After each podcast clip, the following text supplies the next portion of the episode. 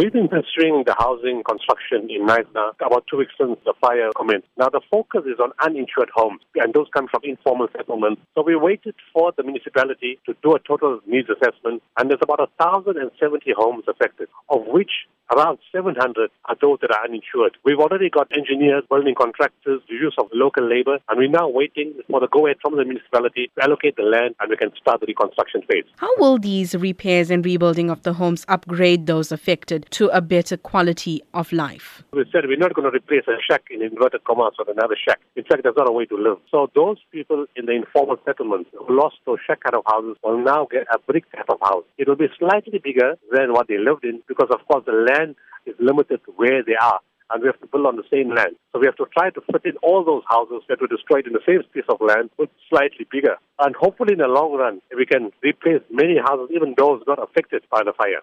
The Knysna fire has been Gift of the Giver's most comprehensive local disaster response in the organization's 25 year history. Talk to us about the organization's interventions and results thus far. We've been involved in many disasters in the country, but the Knysna one was the most comprehensive. We tested all our modalities. We brought in medical teams. We brought in ambulances to move the patients from Knysna to George Hospital. We brought in medical equipment. We had a trauma counselor who was counseling people. Then the normal food, blankets, clothing, sanitary pads, bottled water, that kind of distribution to the homes that were affected. Then 1,200 firefighters every day received water and snacks from us. And then something very unusual. They found that the bees were affected and thousands of bees were killed in the fire. Bee needed rehabilitation. So we brought on a bee rehabilitation project in Knysna. There were hundreds of pets that needed pet food. So we provided pet food to many animal shelters throughout that Southern Cape region. And the next and the final phase is going to be the housing, which we're hoping to start soon. But much more is needed for the Knysna community. So how can one contribute towards these interventions?